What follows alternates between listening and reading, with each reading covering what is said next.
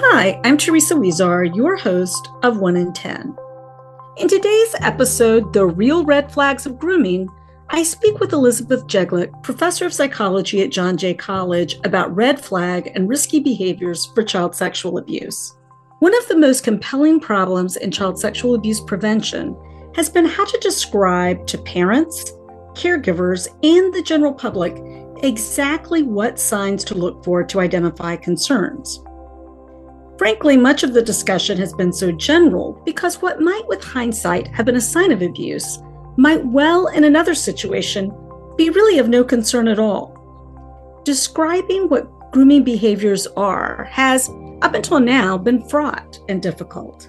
Now enter Elizabeth's research, which has largely demystified grooming behaviors by looking at which behaviors most clearly link to child sexual abuse and even more importantly, identifying red flag behaviors that any mandatory reporter, parent, or professional can recognize to sound the alarm. This research has the potential to revolutionize both mandatory reporter training and the prevention education we conduct with kids in school. And wait until you hear the implications for investigators and prosecutors as well. This is a seminal piece of research and one we are all going to be citing and referring back to for years to come. Can you tell I'm excited about it? I know you will find our conversation as thought provoking as I did. Please take a listen.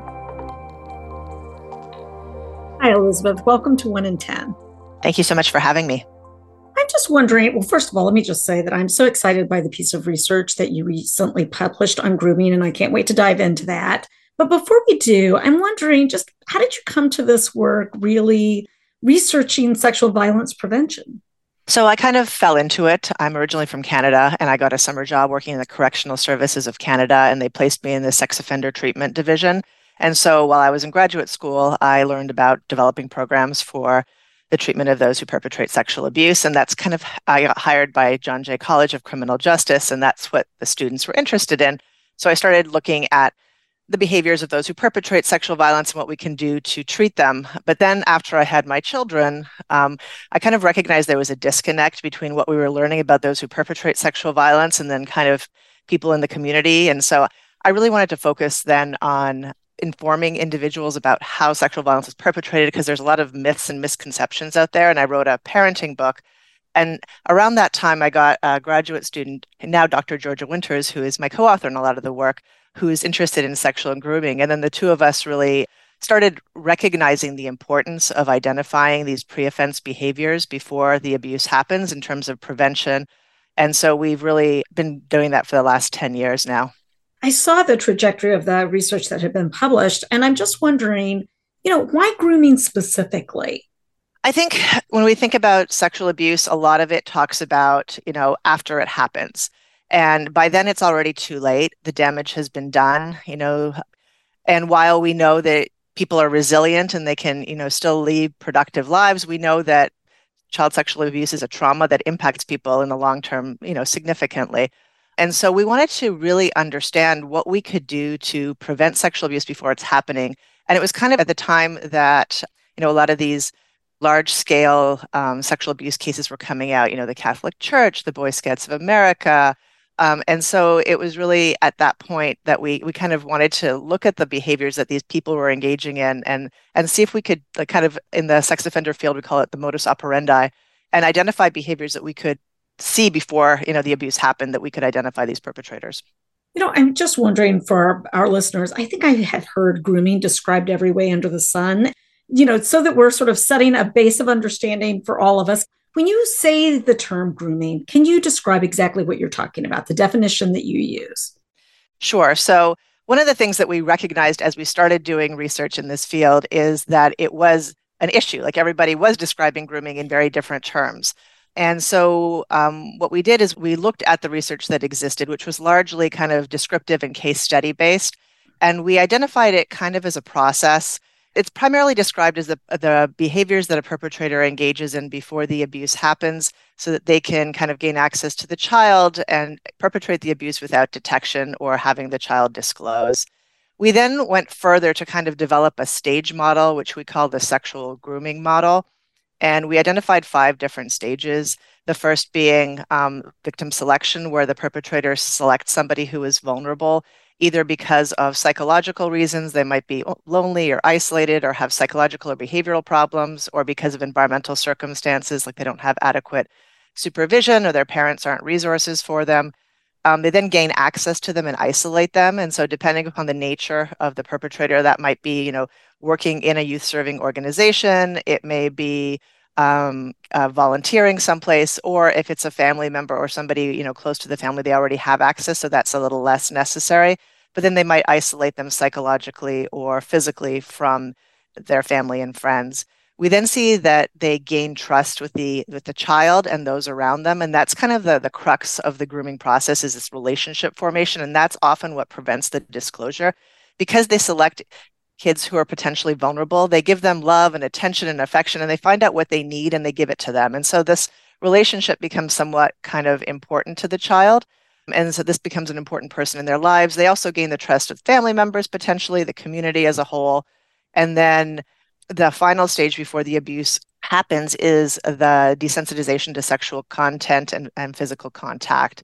And that's when they start to have those boundary violations where they start to kind of you know use sexual language um, they start touching the child in non-sexual ways like hugs but then it kind of progresses to to more and more frequent touches so that kind of uh, the boundary gets crossed without the child necessarily recognizing that it's happened until it's too late and then the final stage we call post abuse maintenance. So once the abuse has happened, the perpetrator generally either wants to be undetected or wants to continue the abuse. And so then they use different strategies to prevent the child from from telling, kind of explaining that, you know, this is something they wanted, this is how people show love. Um, you know that uh, nobody would believe them if they told some people might use threats um, or they threaten to abandon them or or you know they would lose the relationship or they use bribes or threats and so that's what kind of prevents people from um, detecting the abuse and the child from disclosing. When I was reading your article, I was very interested in kind of the lit review you did at the beginning. And let's, again, to catch people up who haven't read it, talk a little bit about how good are we in general, adults, at recognizing grooming when we're presented with scenarios of grooming? Are we great at recognizing it or something else? Well, the goal in me doing these types of you know sessions is for us to get better at recognizing those behaviors because we've identified tangible behaviors but what our research has suggested is that people as a whole are not great at identifying you know sexual grooming before the abuse is reported people can now kind of can recognize at least in some of our research the more touching behaviors you know and and i'm seeing people are increasingly pointing to a lot of these boundary violations but some of those preparatory behaviors like you know people spending time with their child, taking them on overnight stays, those still have yet to be identified or the selection of potentially vulnerable victims. And so it's called the hindsight bias. So when people know that abuse has occurred, they can say, aha, oh, that's obvious because we knew all these grooming behaviors had happened. But until we know that the abuse was perpetrated, we're not particularly great at um, identifying which behaviors are grooming and which are not. The other issue is that a lot of sexual grooming behaviors resemble normal adult child interactions. And so, you know, something like giving a child a lot of attention is a great thing for a kid, right? And especially kids who are vulnerable, mentoring can be a very important thing. But those same behaviors can also, you know, when used by a perpetrator with malicious intent, be sexual grooming behaviors. One of the things that I was struck by in the paper that I really appreciated was your effort to tease out some of that. Like, what makes a difference? Does it have to do with the frequency or a cluster of behaviors or other things?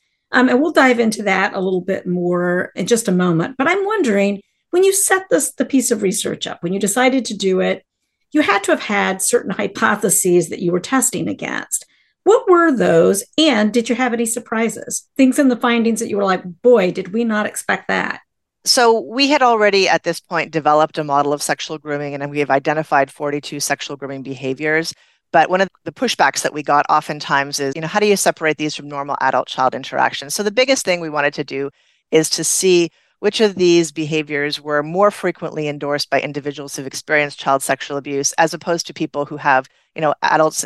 We used adult male for this um, study, adult males in their life who did not, you know, perpetrate child sexual abuse you know, we suspected that the touching behaviors, because those are the ones that are, you know, the biggest red flags, the ones that precede the abuse would be the ones that would separate those who um, experienced childhood sexual abuse and those that did not. And that pretty much held true.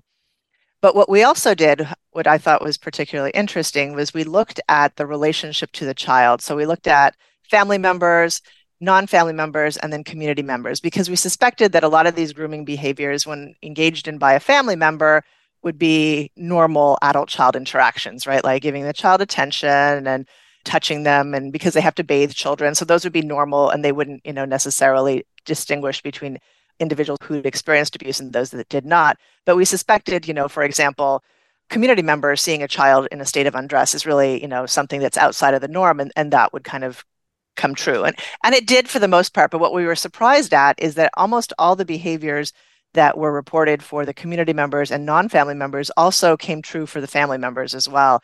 And so what we're seeing is that you know a lot of these touching behaviors and these sexualized behaviors regardless of who engages in them you know are sexual grooming behaviors and those are the ones that are, are most likely to be reported by those who experience childhood sexual abuse you know the thing that i was struck by um, and i was looking at the sort of chart where you lay out all of the you know different behaviors and are comparing people who have not experienced sexual abuse to those who have mm-hmm.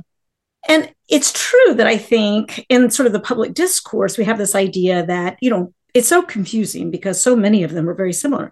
But actually, I was surprised by the number where there were enormous differences mm-hmm. in the amount that you saw between people who had never experienced child sexual abuse and those who did. And yep. I thought, you know, this is very promising because it's really by creating and understanding those differences that we can improve prevention work and help people not, not feel like, well, this is, you know, how could you ever tell? It's like, actually, you know, you can. And there are some some interesting things, even just beyond touching, that I thought were interesting. Can you talk for a moment? And let me just go into this piece talking about victim characteristics by saying that, first of all, no matter what the characteristics of victims are, we're not at all implying that there's something they could have done in any way that could have prevented their abuse or that they share any blame for that.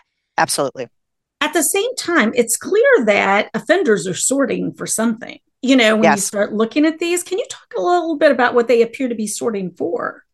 So, um, there was actually a study that was done in the late 90s, and they asked offenders how they selected their victims. And one of the things that they said is that the kids who had less supervision, you know, were the ones that they were kind of going for. And they also were able to identify kids that are particularly vulnerable. And that's kind of come up, you know, when we see case studies, but also in the research that the kids who are experiencing childhood sexual abuse are vulnerable for for a, a, variety of reasons. And some of it is because they're psychologically vulnerable. They feel kind of unwanted, unloved.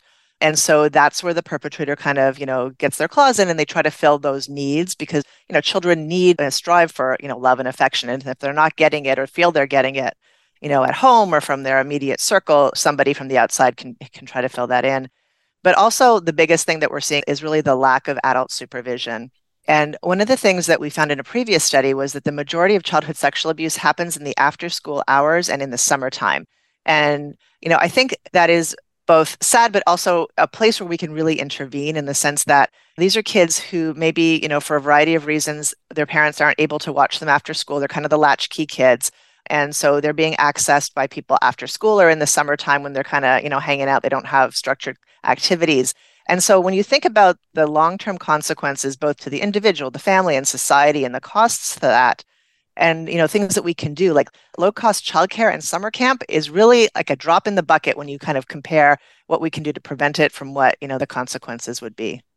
It's interesting hearing you say that because it really aligns very well with what i think children's advocacy centers experience which is that the minute school is back in session, they can expect, you know, a wealth of reports and kids coming through the door to disclose child sexual abuse that happened over the summer. And the same thing is true after holidays, where yeah. often kids have had long unsupervised periods of time alone.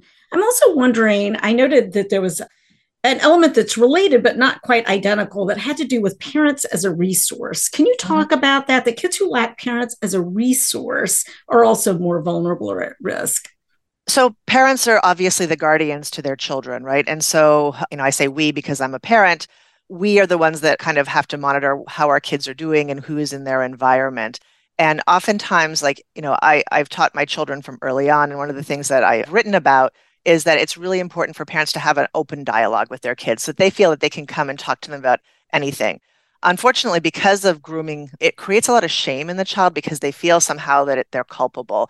And so, you know, they often won't disclose to people. But if you have that open line of communication and the kid feels like can say anything to their parent, the parent won't be, you know, upset about it. They're more likely to kind of talk about situations that they might feel uncomfortable about. And that's really where you can intervene. So, because kids often, like as they're going through that desensitization stage, they don't like that the perpetrator is pushing those boundaries but you know they don't really know what to do and so if they feel like they can tell a parent and a parent will intervene for them then you know that's really such an important thing. And if a, a, kid doesn't feel like they can tell their parent or their parent will not believe them or get upset with them then the, the perpetrator will be more likely to be able to engage in the abuse. The other thing that that one study did when they they asked sex offenders back in the 1990s you know how did you choose your victim?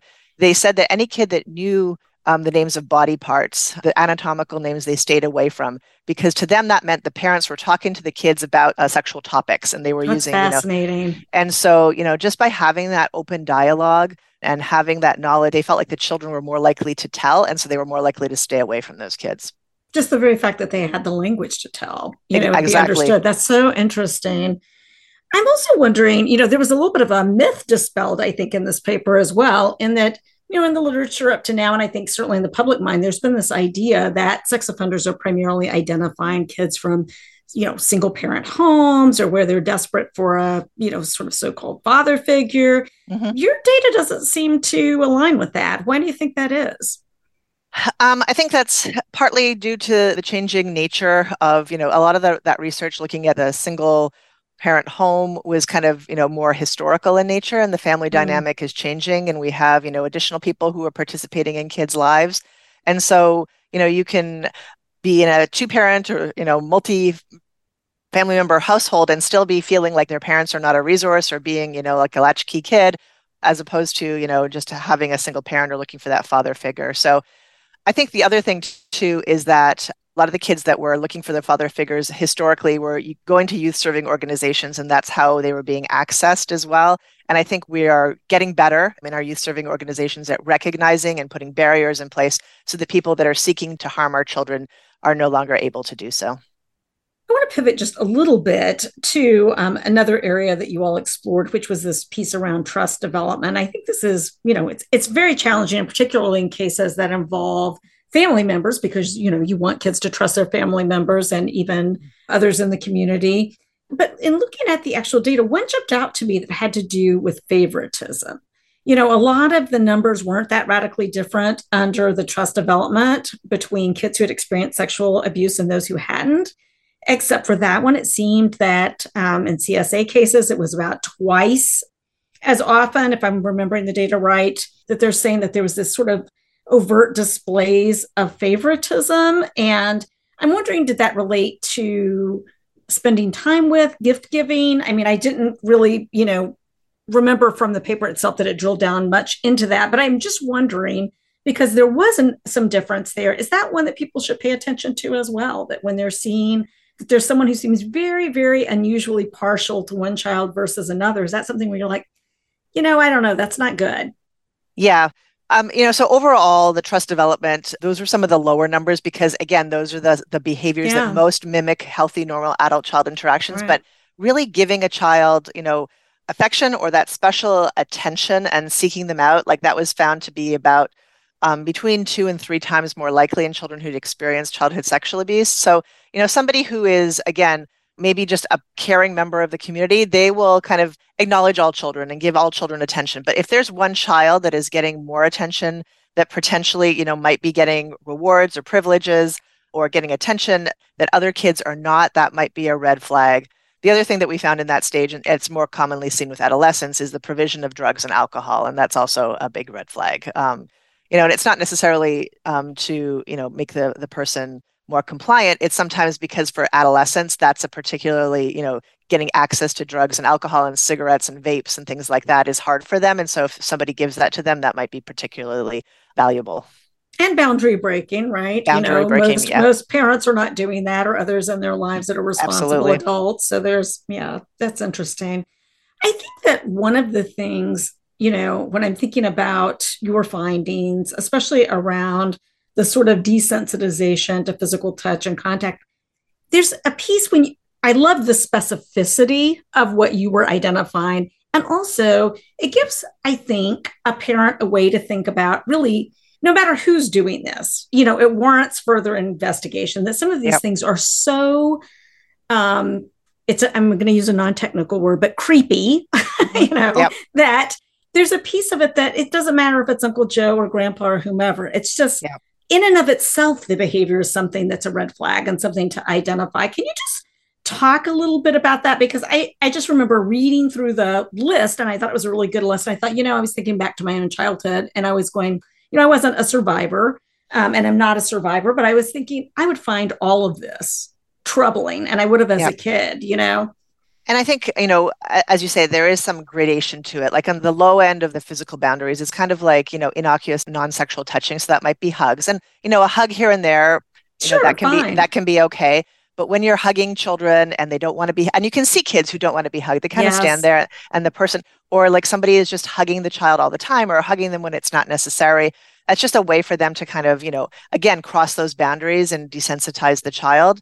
Another thing that we saw was kind of um, and I've seen this in case studies as well, is distracting the child while they're touching them. So they're like asking them about the day and they're rubbing their back or, you know, so that they're not really focused on the touching or they'll be talking about, oh, did you see that new video game or this and this and they're and they're touching them. So like the child recognizes they're being touched, but they're also trying to engage. And so the person is able to, to do that.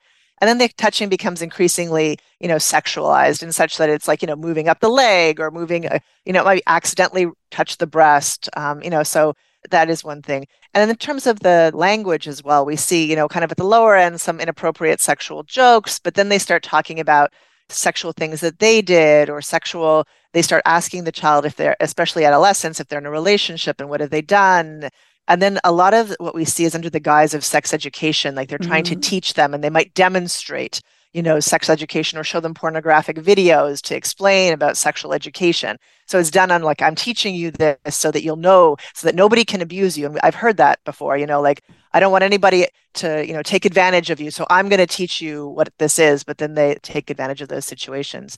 We also do see that, you know, watching a child who is undressing or showing your naked body or being naked around the child are also um, big red flags you know, it's interesting because on all of this and looking at the difference in data between people who had been sexually abused and not, it's just glaring. Any of the mm-hmm. things that relate to touch, it's not like, yeah. well, there's a slight difference, you know, a little bit. I, I just found it um, helpful yep. information, but also profound, the level of differences.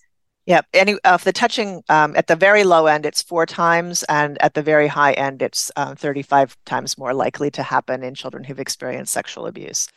Um, so the increased sexual touching being the highest and the lowest being kind of um, the the sex ed. You know, just even as you're talking, I, this entire discussion just takes me back to so many discussions we've had about multi-victim cases um, on the podcast where people were talking. It could have been in the Catholic Church, Boy Scouts, wherever. But you can just see this trajectory. Larry Nassar, you know, the the entire thing. It, it's yep. um, it is interesting, and I'm sure hindsight bias, but nonetheless, you know, you could lay it like a template over the chart that you created, basically. Yeah.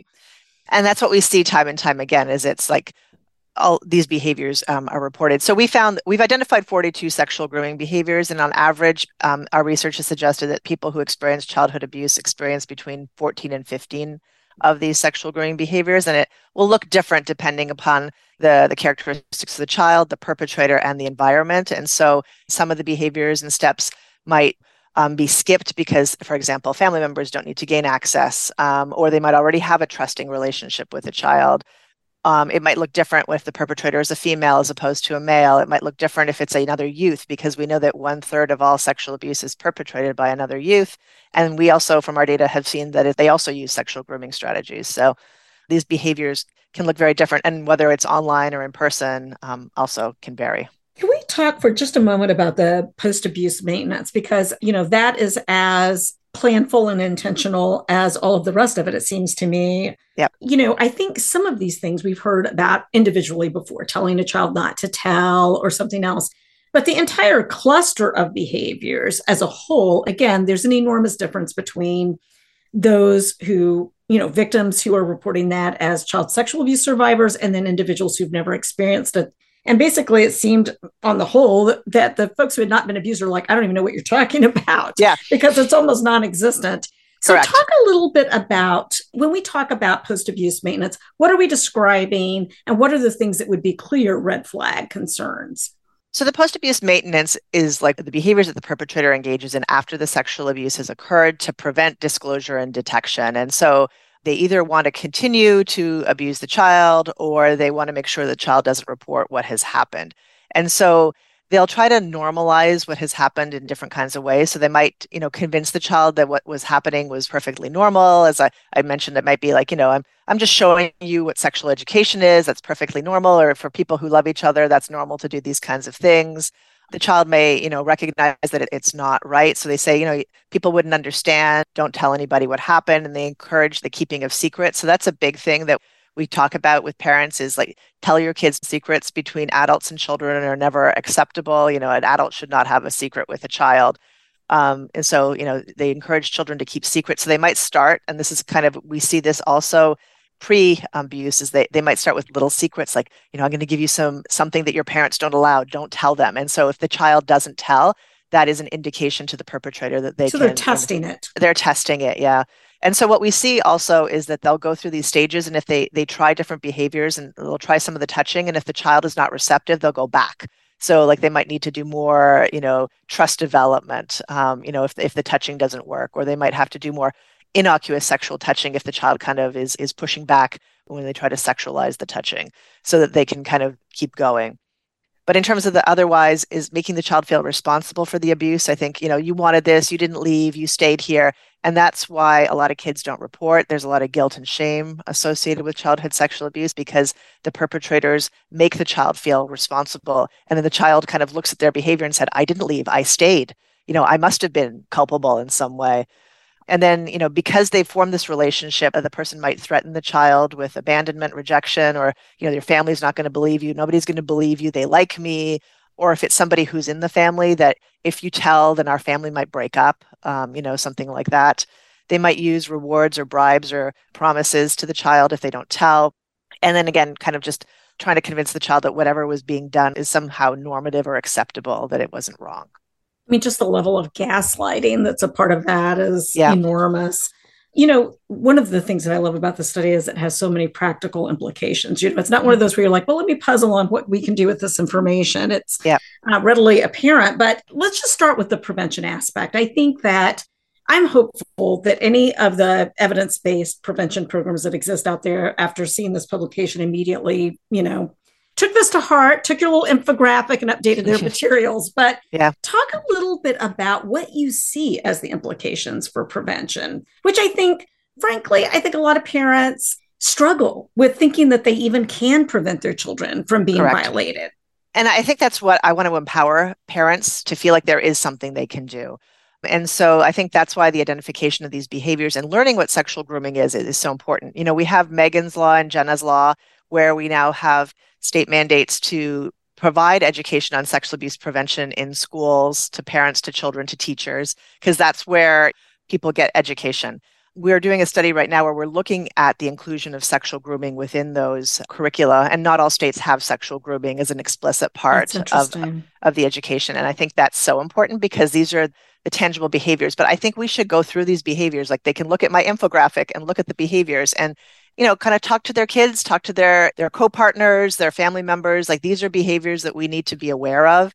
We labeled them as kind of enhanced risk moderate risk and high risk based upon the odds ratio or how many times more likely we saw these in in um, cases of childhood sexual abuse. But especially at the lower end like the the enhanced or moderate risk if you're observing those kinds of behaviors that's a warning sign to be aware and to look at that relationship more closely to talk to your child to say you know let me know if you know when you're spending time with so and so if they make you feel uncomfortable or something happens to maybe put additional monitoring in place. Maybe don't let the child be alone with that person to put an extra video camera in the home um, you know if if there's some kind of suspicion that's aroused. And then just you know make sure that you are monitoring those situations. And in some cases it might be that you need to cut off a relationship that you really don't feel comfortable with your child being around that person anymore So I think that comes into play. I think youth serving organizations need to be aware of sexual grooming behaviors and these red flag behaviors so that they can identify them, you know, in those who are on staff and working with children who are, you know,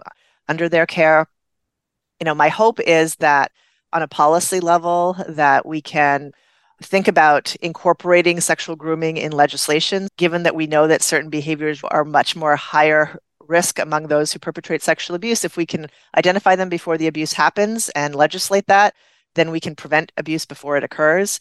Um, I think it's also important, kind of in like, unfortunately, once abuse does happen, but in the investigation to, you know, because still a lot of abuse doesn't get prosecuted because it's, you know, the child's word against the adult's word. So if we can kind of show this pattern of behavior, I think people are more likely to recognize that abuse did occur.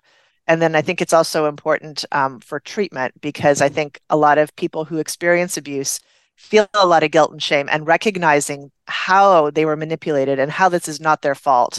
Um, you know, it kind of can take away some of those feelings and to recognize that it is not their fault that they were manipulated. This is somebody who's, you know, doing this to them. And I think hopefully, because that's what really, you know, leads to those more long-term feelings is those guilt and shame feelings. Um, and so, you know, getting some absolution from that hopefully can be helpful. Well, and getting some perspective about the fact that the person who was abusing them basically was pursuing it like a full-time job. I mean, when you when you go through all of these activities and the many stages that it went through and this you know everything from the careful selection of the victim themselves to then how they pursued that over time I mean, this is not sort of accidental behavior that adults yeah. are perpetrating. This is really something where the child was the absolute focus of this individual. And as you say, manipulated over a long period of time. And I, you know, like you, I hope that that helps some adult survivors to understand that this was far beyond anything that they could have identified at the time Absolutely. or, you know, somehow prevented from happening to themselves. I also noted in your paper that there's some talk around sort of the i don't know if you called it familial grooming but something like that. The very fact that these individuals don't just target children. They yep. they target families they target communities with the same yeah yep. with the same intentionality really. Absolutely.